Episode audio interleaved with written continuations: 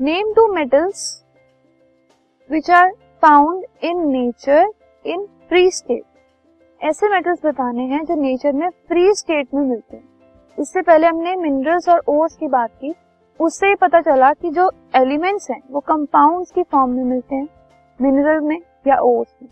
लेकिन कई ऐसे एलिमेंट्स कई ऐसे मेटल्स होते हैं जो कि फ्री स्टेट में भी अवेलेबल होते हैं।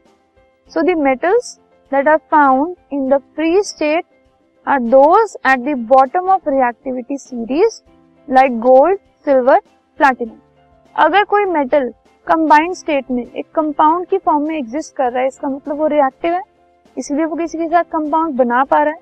सो so, अगर कोई फ्री स्टेट में एग्जिस्ट कर रहा है मतलब वो रिएक्टिव नहीं है इसीलिए वो किसी के साथ कंपाउंड नहीं बना पा रहा है ठीक है? सो so, जो रिएक्टिविटी सीरीज़ के बॉटम पे जो मेटल्स होते हैं that is gold silver and platinum वो बहुत कम रिएक्टिव होते हैं, इसलिए वो फ्री स्टेट में एग्जिस्ट करते हैं।